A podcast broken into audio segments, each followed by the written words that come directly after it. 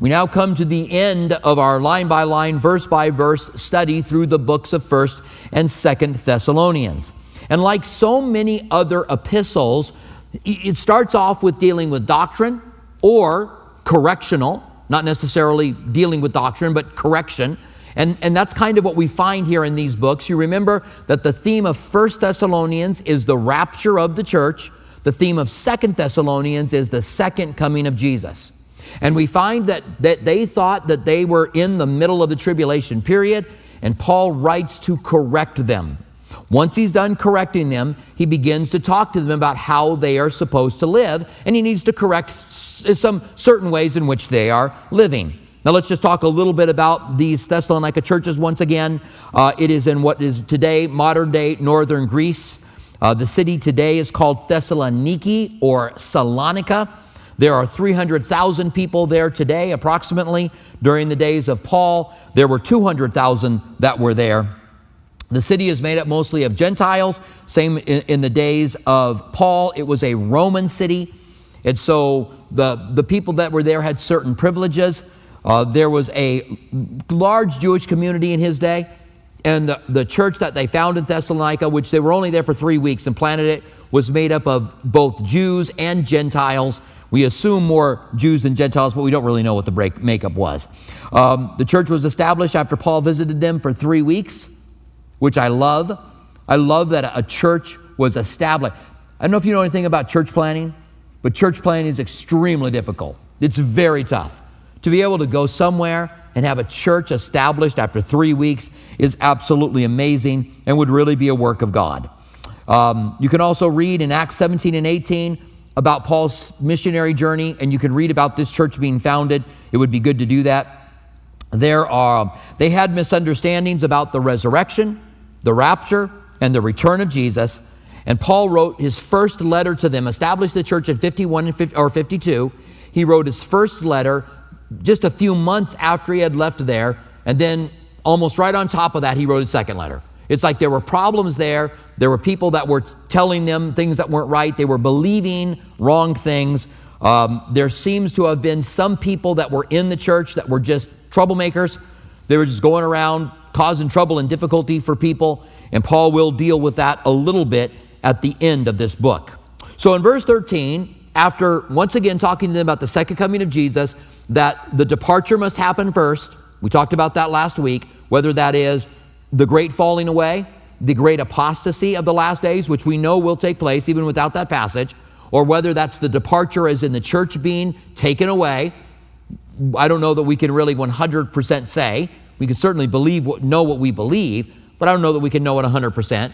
But then it says that the Antichrist is going to be revealed, and he talks a lot about what the Antichrist does and who he is. It's one of the more detailed passages on the Antichrist in chapter 2. Once he's done with that, he now turns to Christian conduct. In verse 13, he says, But we are bound to give thanks to God always for you. This is something that Paul said in church letters often. He said it to the Colossians, he said it to the Corinthians, that he thanked God regularly. I take it that part of Paul's prayer life was just thanking God for the different churches that were established, that they were still strong in the faith, that they, he would get excited when he would hear good reports from these churches. He says, um, giving thanks to you always, brethren, beloved of the Lord. He points out to them that they are loved by God. Of course, Jesus said, Love one another as I have loved you. And we can remind one another that we are truly loved by God. Because God, from the beginning, he says, chose you for salvation through sanctification by the Spirit and belief of the truth, to which he called you by our gospel for obtaining of the glory of the Lord Jesus Christ. Now, he talks to them about the way that they are saved. And, and, and in, uh, in theology, this is called soteriology. That's the study of salvation. And boy, there's a, there's a lot of, of uh, disagreement in the area of soteriology. And this verse is used by, by everyone in it. There's this tension. Did God choose you to be saved? Or did you believe in him and become saved? And there are those that believe that God chooses and that, that you don't have a choice. There are those who believe that there, that there are some here today and you were chosen by God and you will be saved no matter what. You've just been chosen by Him. It's, it's called irresistible grace in Reformed theology. When I say Reformed theology, by the way, we are Reformed. We have been Reformed. We are Reformed. So there's just a few things about Reformed theology that I don't agree with, that I find that a lot of Christians have problems with. Two of those things are irresistible grace and limited atonement. Irresistible grace is the idea that there's some that are chosen that can't be lost. God just randomly chooses people, and those who believe in irresistible grace don't necessarily like the fact that I would use the word random. They would choose to use something else. But I think it comes down to that. They just believe that God, not using any of his foreknowledge, not using any of his ability as God, just said, I choose you for heaven and you for hell. And just chose people, and I'm going to use the word again. To me, it seems random, is what they're saying. I don't believe that God did that. I believe in what is called provisionism, that God made salvation available for everyone, and then God draws men to himself. So we are always responding to God's word. Salvation is never our idea. We don't go, I think I want to get saved. We are responding to God drawing when we decide that we want to commit our lives to Christ. But I, I, think that the tension is here on purpose, the tension in the Bible between God's sovereignty, God choosing you before the foundations of the world, and you believing God through his foreknowledge knowing, and that that tension is there and will always be there. But with that in mind, whether or not God has given you an opportunity to get saved or whether God made you get saved, listen to what Paul says again in verse 13. He says, after telling them that he always gives thanks for them, he says, Brethren, beloved by the Lord, because God from the beginning chose you for salvation. In Ephesians, it says that God chose you before the foundations of the world. In Romans chapter 9, we're told that he loved Jacob but hated Esau. And when you go to the Old Testament passage, because he's quoting the Old Testament in, in Romans 9, he's talking about the nation of Israel and the nation of the Edomites, which were the descendants of Esau. He's talking about choosing Israel. And because he's talking about a group of people there, I don't believe that Romans 9 ever talks about individuals. I don't think that God, because the question that Paul asks is, Who are you? to speak against God. If God chooses one to be saved and one, to, one to, as a vessel, vessel of honor and one as a vessel of dishonor. But the vessel of honor are those who believe, the vessel of dishonor are those who don't believe. It's talking about a group of people that got saved, not God choosing one person to be lost or saved. And who are you to speak against God? If God decided that He wanted to give salvation to anyone who would believe in His name, who are you to say God can't do that? And I always like to say this, and this is so profound, okay? Romans chapter 9 is followed by Romans chapter 10. now, the reason that that can be profound is because Romans chapter 10 says, if you believe, you will be saved. Paul, I don't think, would be saying something radically different in the beginning and not clarify that. If he was saying that, he would have certainly have had to clarify it by the time that he gets into Romans chapter 10. Here's what I believe I believe that salvation is like a marriage. You both have to decide to get married. If one of you goes, nope, then that's it. You're not going to get married. You get to choose your wife, and your wife gets to choose her husband, and you guys both chose each other. God gets to choose those who are His, and you get to choose whether or not you're going to follow God. Some say, well, then it's possible that God could choose that God could call, that God could choose, and some would not get saved. And I think that's the case. And they say, well, that fights against God's sovereignty. I don't believe that. I, I, I just don't see that, that, that tension that's there with the sovereignty. God is so sovereign that God, and I believe in the sovereignty of God completely. God can do whatever God wants to do. And God chose to create man so that they could rebel and walk away God chose to draw us that we could, we could receive Him and believe in Him, and that was God's plan. If God got everything He wants, because they say, well, God wants people to perish. He wants, the, He chose people as vessels of dishonor. He wants them to perish. If God got everything that He wants, then why does the Bible say that God desires all to be saved and all to come to the knowledge of the truth? If that's God's will, then, then God has given over up His will so you and I could have free will. so we could choose whether or not to love God. And, and, and I'm glad of that, by the way, because I wouldn't want to be a robot. I have to love God. I don't really have a choice. And I don't think God wants us to be robots either. And so he also, though, has the other side of it here as you read it. He says, Because um, God from the beginning chose you for salvation through sanctification by the Spirit and belief in the truth. He chose you for salvation by the Spirit of God and belief in the truth. And this passage goes hand in hand. God's part in choosing, our part in believing, resulting in salvation. If you do believe and you've committed your life to Christ, you can be confident that you are saved. Verse 14 says, To which he called you by our gospel.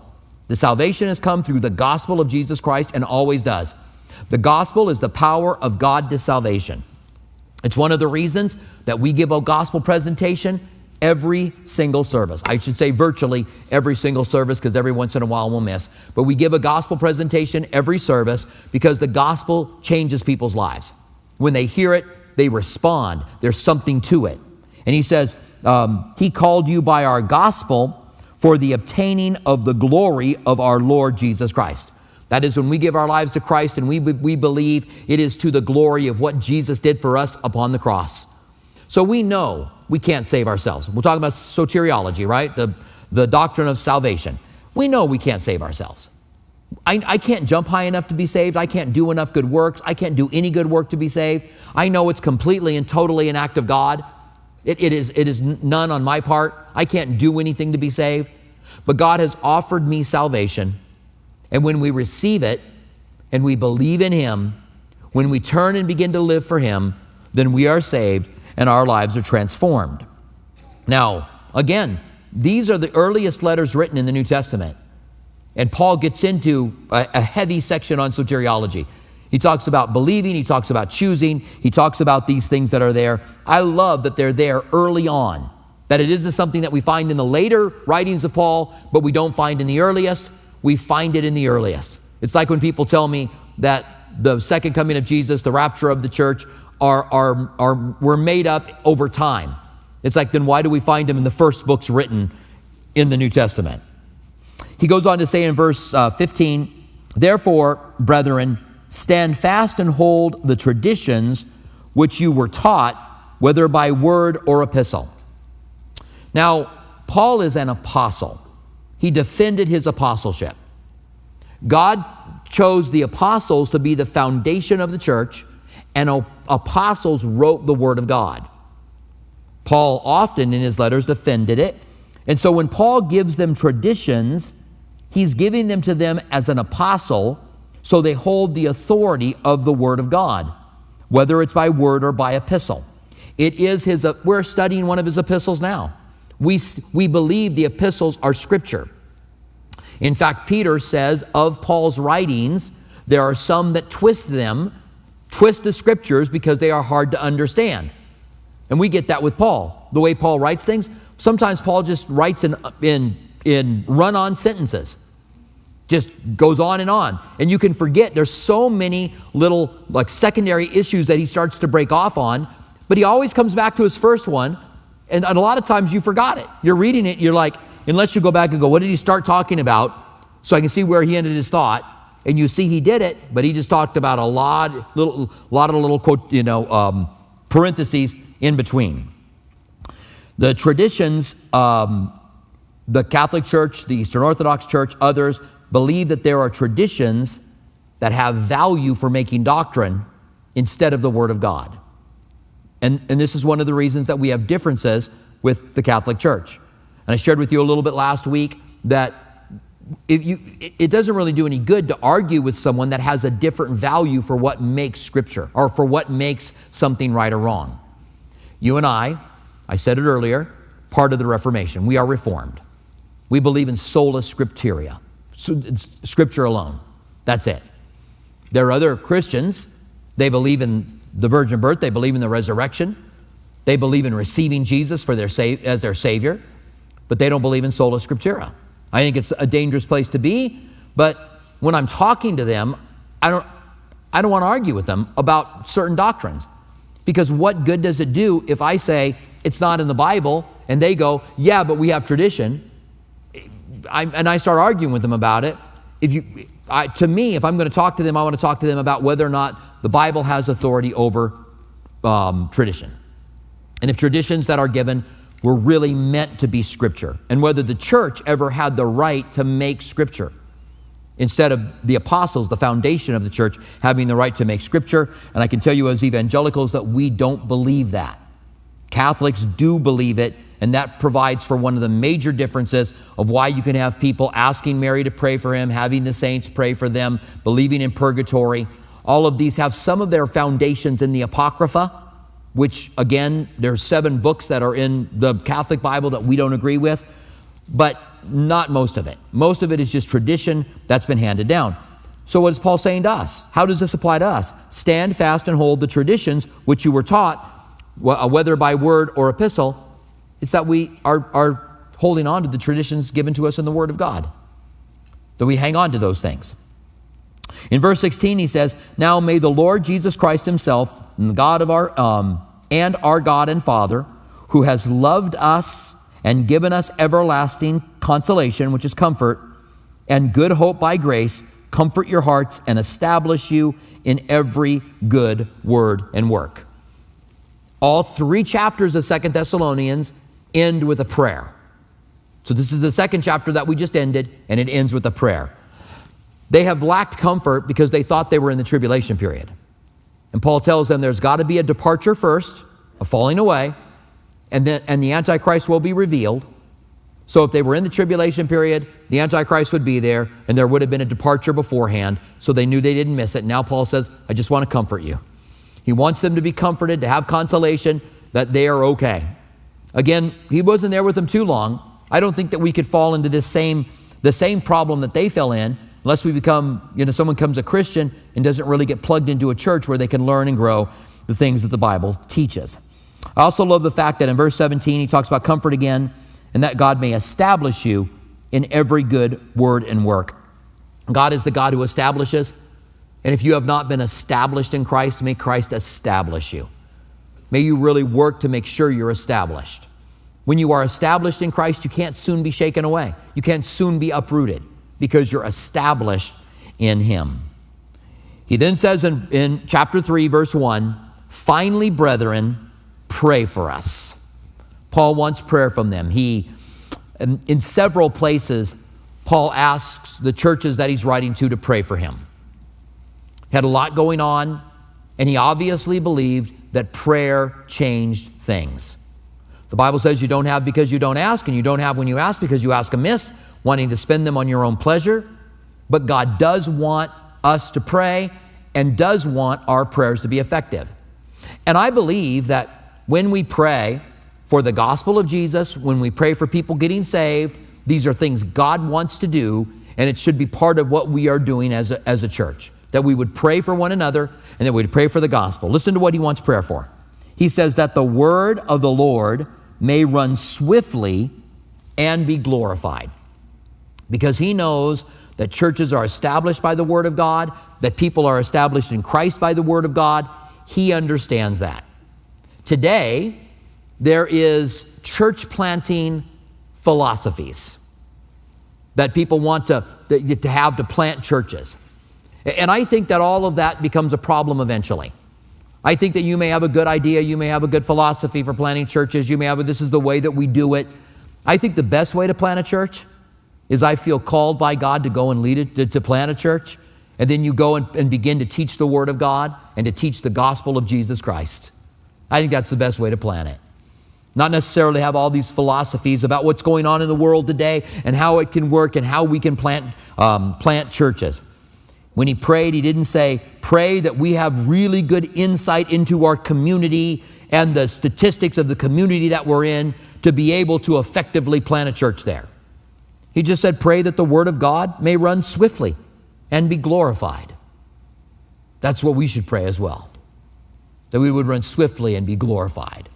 Not that God would raise up leaders that were that had better uh, vision and um, a better ability to be able to put vision and, and ideas into play so the churches could be really successful. I, I have a fear that when that happens, something's being built by men rather than being built by God. Instead of saying, Lord, I want to do what you want me to do. I want to start, I want to, I want to preach the gospel. It's the same for all of us. It goes on to say here, then in verse 2, and that we may be delivered from unreasonable and wicked men, for not all have faith. So he also prays for deliverance. Paul is writing them from Corinth. Paul has problems there. He has more problems in Ephesus, but he has problems in Corinth as well. So much so that while he's in Corinth, the Lord stands by him and tells him, tells him Stay here a while. No one will hurt you while you're here. This is the, the end of Saul Paul's second missionary journey. He had already been flogged, which, when you were flogged in those days, they would lay you down, stretch out your hands and your feet, take a pole, and, and after stretching you out, beat you with the pole publicly. It was embarrassing being beaten publicly, but even more than that, it was a brutal beating that happened. Paul had been beaten several times, Paul had been scourged, Paul had been stoned, Paul had had lots of difficulties. And when Paul's in Corinth, Paul's thinking, I'm out of here. Things are starting to get a little haywire.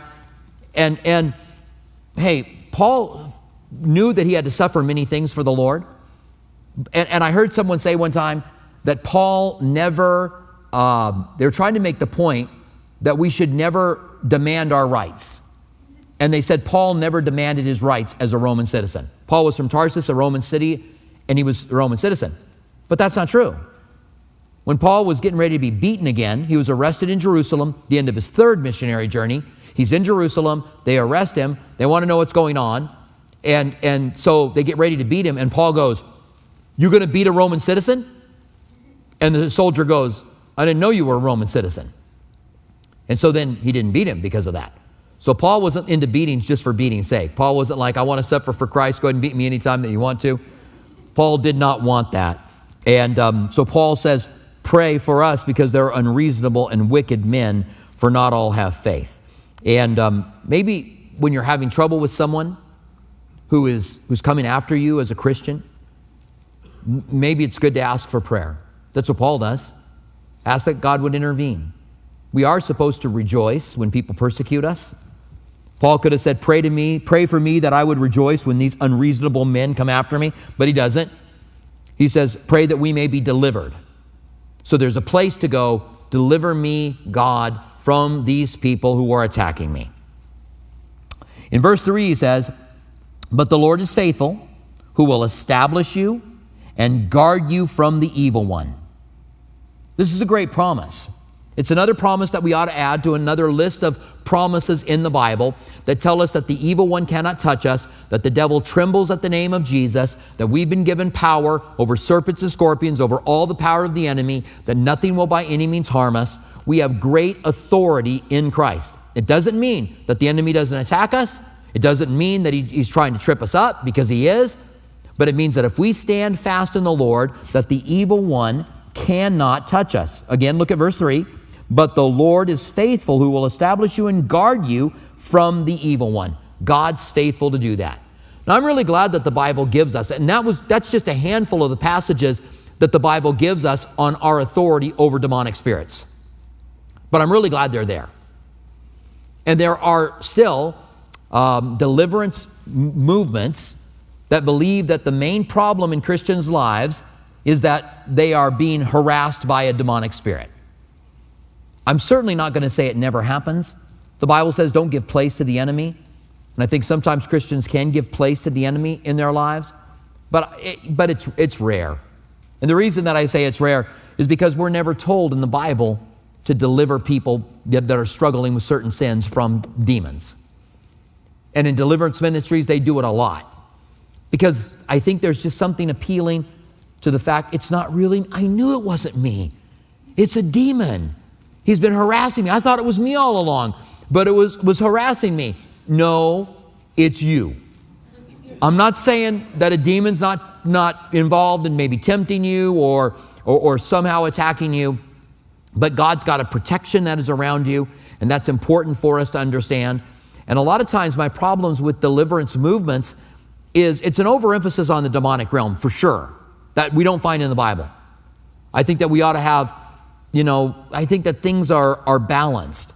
But the idea that your deliverance comes when someone prays for you in, instead of what the Bible tells us about our victory over, over demonic spirits.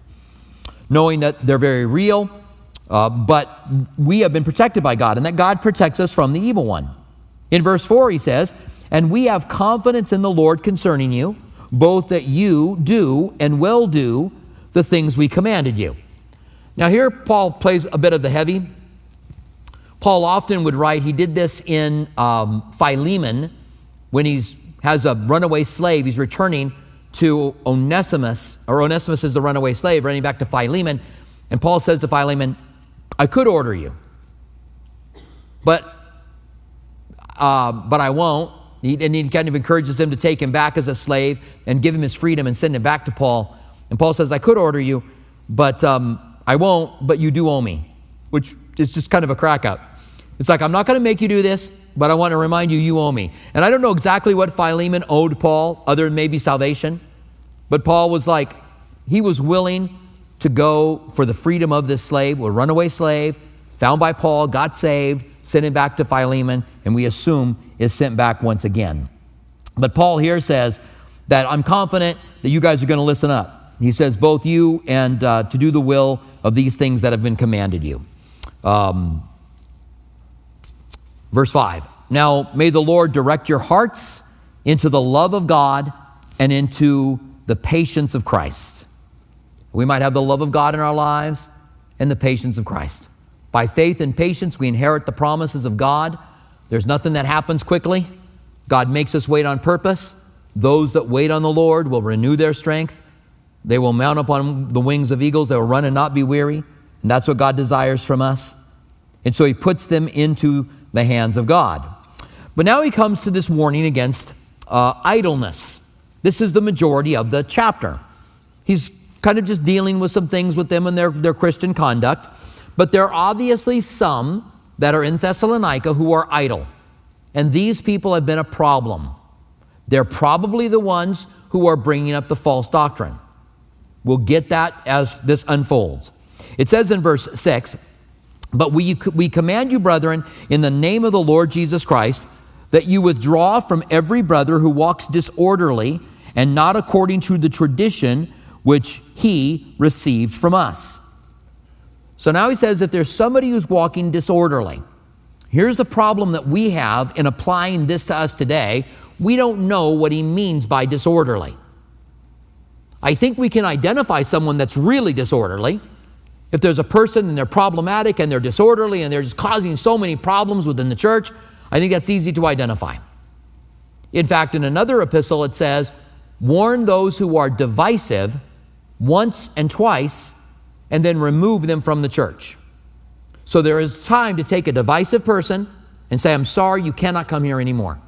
You're here for divisiveness, and the body of Christ is not to be divisive. We have differences, but we're to love one another in those differences. Unity becomes very powerful when there are differences. If we're exactly the same, we're already unified. There's no need to talk about unity. But if there are differences, then we are encouraged to be unified.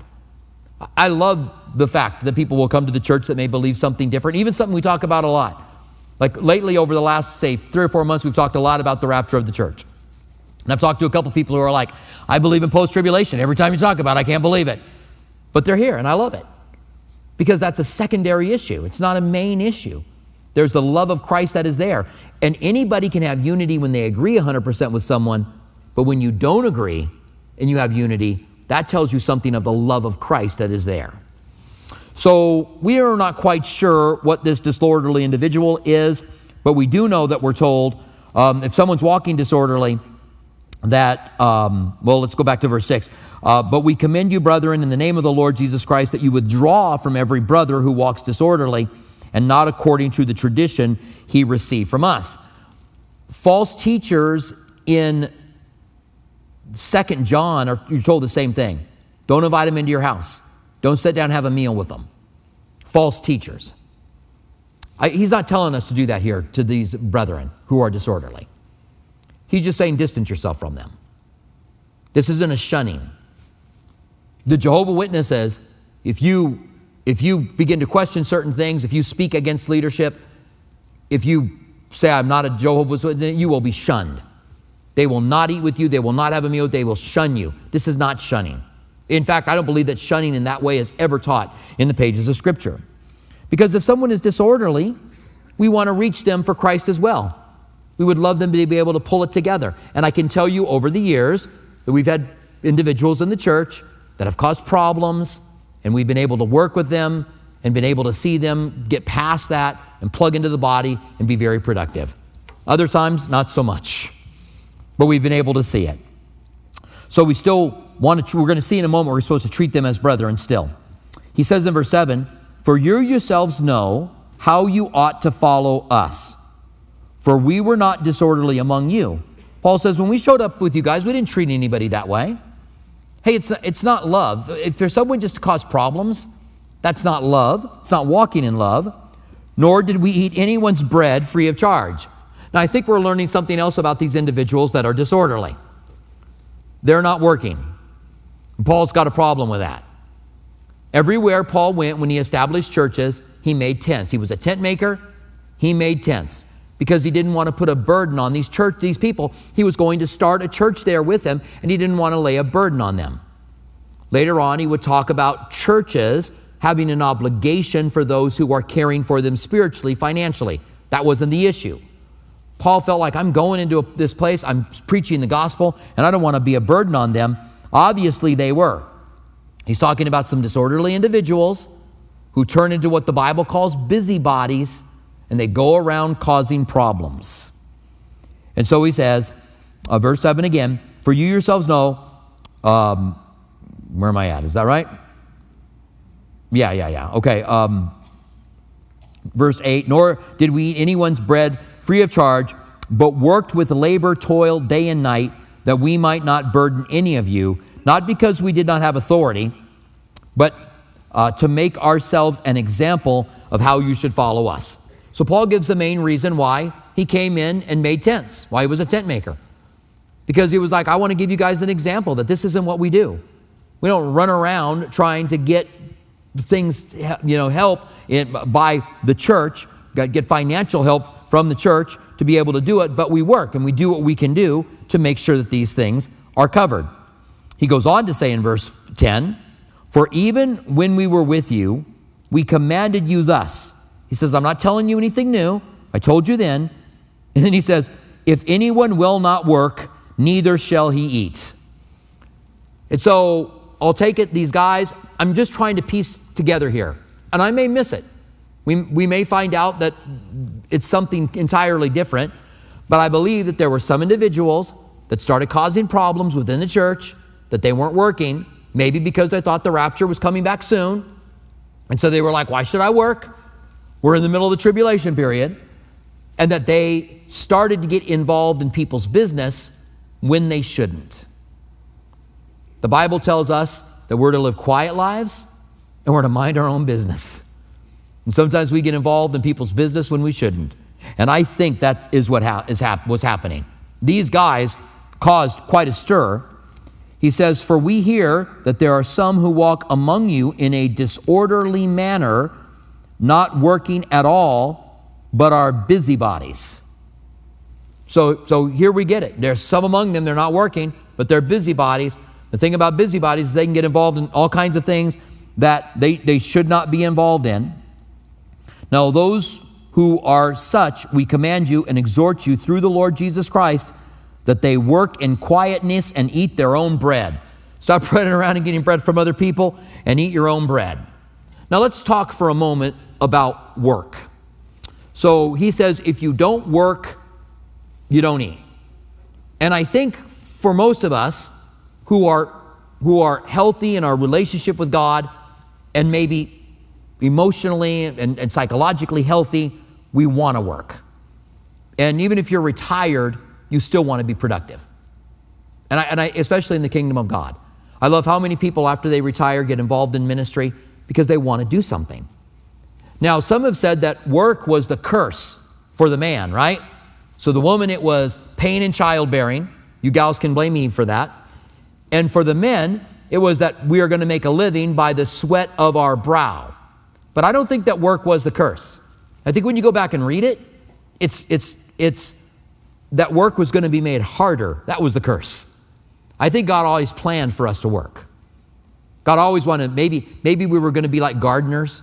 We turned into farmers, right? All of a sudden it's like, ah, I got to do hard work here when God just kind of wanted us to tend the ground and, and do things. But I, I think there's something about it. I know I would not, I would not want to not work. I, I find a certain satisfaction in having certain deadlines to meet and doing certain things. Not only the work of God, but I think work in general. If I, if I wasn't a pastor, I would still be working because I find some satisfaction in that. And I think that work is a good thing. The Bible says long before the fall that God created the world in six days and then he rested on the seventh. He worked in six days and rested on the seventh. And that work was a plan that God had for us uh, forever. I also believe we're living in a time, uh, I don't believe it, we're living in a time where there's the great resignation, right? 4.8 million people quit working uh, last month, 4 million the month before that. And I think a lot of these, a lot of these, I think are, and I, I tried to look the details up today because I wanted to talk about it. I thought this is a perfect opportunity to be able to talk about it, and I couldn't find details. So this is what I think, not what I know, because I haven't done any research on it. You might even say, "Don't share it then." Well, let me let me share what I think. Just let me share what I think. It'll be okay. Um, I think there are, there are a lot of households where they have two people working that are coming down to just one now. They're realizing through COVID, you know what, we can make it with just one, one, one person working. And just one person now is working within the home. I, I think that's a lot of what is happening. But God's desire is that we would work. We also come into the role of, of women and complementaryism, com- complementaryism compared to egalitarian, complementarianism compared to egalitarianism. Okay, so complementary is though when you believe that the Bible has a man and a woman playing a complementary role with one another, but they are unique roles. And um, the other one is equality, that there's an equality between the two and they're both exactly the same. And I believe, I, I do believe in complement, complementarian. I should practice saying that word before I actually teach on it. I believe that we, we complement one another and that we have unique roles, and it doesn't have anything to do about one person having more, um, the man or a woman having more value. It has to do with the roles that God has played. And it goes all the way back to the whole work thing. And a woman who is working at home. It's not that they're not working, but a woman who is working at home. And I'm not saying that has to be done, all right? I believe that women can make their decision about if they want to work or if they don't want to work. I'm just saying, as Paul brings this up here, he's like, if you don't work, you don't eat, and eat your own bread in quietness. And then let's move on. Verse 14, that's what I think. Verse 14, but as for you, brethren, do not grow weary in doing good. And if anyone does not obey our word in this epistle, Note that person and do not keep company with him, that he may be ashamed. Yet do not count him as an enemy, but uh, admonish him as a brother. So here we again we get the idea that there's people that are just stirring things up and causing problems.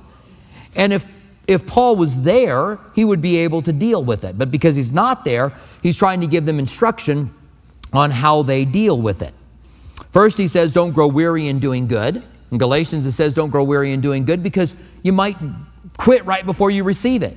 Because if you continue to do it, you're going to receive from the good that you started. If anyone does not obey the words of this epistle, note that person and do not keep company with them. Again, this is not as a non believer, this, is not this is not shunning them. It's just someone that still is causing problems. And for you to go, you know what? I don't need this. I don't need to hear it. It would be better if we, don't, if we didn't hang out. That's the idea. It's not shunning them or kicking them out of the church. Paul could have used those kind of statements, but he didn't. He's just talking about troublemakers that are causing problems and how you deal with them. And so he says, um, Note that person and do not keep company with them that they may be ashamed. So when, when someone says, You know, I'm just, I'm just not going to, right now, I'm not going to hang out with you because this whole thing you keep bringing up is just bad. He goes on to say, um, yet do not count him as an enemy, but admonish him as a brother. So that tells you the way that Paul still thinks that this troublemaker is a Christian. He doesn't think they're just planted there by the church causing problems, but that they are genuinely a Christian.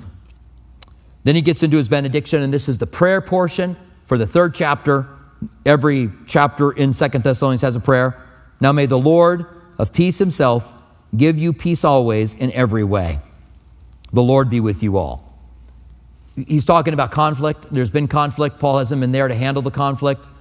But he's like, may God give you peace. May these people that are causing strife and difficulty among you, which, by the way, I think will, will always happen. Think it's always going to happen within the church. You get within groups, you, we're, we're supposed to be in koinonia and fellowshipping with one another. Some of those kind of things are always going to happen. And we should pray for peace in all of them. He says, The Lord be with you all. Then he says, The salutation of Paul with my own hand. So as he got to the end of the letter, he's dictating it. So now we learn that even fairly early on in Paul's ministry, this is about 20 years after the time of Christ, Paul has been ministering for somewhere around 10 years. There's 10 missing years for Paul. We'll talk about that sometime when we're in the book of Acts. But Paul now says, he signs every letter. In another place, he says, Do you see what great giant letters I write? This is my signature. So he wants them to know. Because earlier he had said, if you get even a, a, letter from us saying contrary, it's not from us. He wants just to identify them. This is my signature. This is the way you know a letter's from me. Because there was probably a letter circulating to the Thessalonians that they were in the tribulation period. The salutation of Paul with my own hand, which is, uh, which is a sign of every epistle, so I write. The grace of the Lord Jesus Christ be with you all. Amen. And he ends with the, the Roman salutation of grace. Remember, we talked about when the letter opened that he used shalom, peace, and grace. The, the, the Greek world used grace the same way that the Jews used shalom, but theirs was the, the, the grace of the gods, where Paul obviously used it as the grace of God. The grace and the peace of God be with you all. Amen. Now, um, as we take a look at this chapter, a couple of things really stand out for me in conclusion. I think number one, that Paul prayed that the, swift, that the gospel would run swift everywhere that he went. When we pray for people who are in ministry, we ought to pray for effectiveness in ministry, that the gospel would run swiftly, that people would get saved. I believe we're, we're asking that something that God wants for us to ask for, and to not be surprised when there is conflict within the church. And that it gives us an opportunity to walk like Christ, to love, to interact, to encourage one another, and to solve a problem instead of um, just cutting, cutting bait. I'm out, you know, I'm out of here. But to know that there are going to be conflicts periodically within the church, and there are things that need to be dealt with.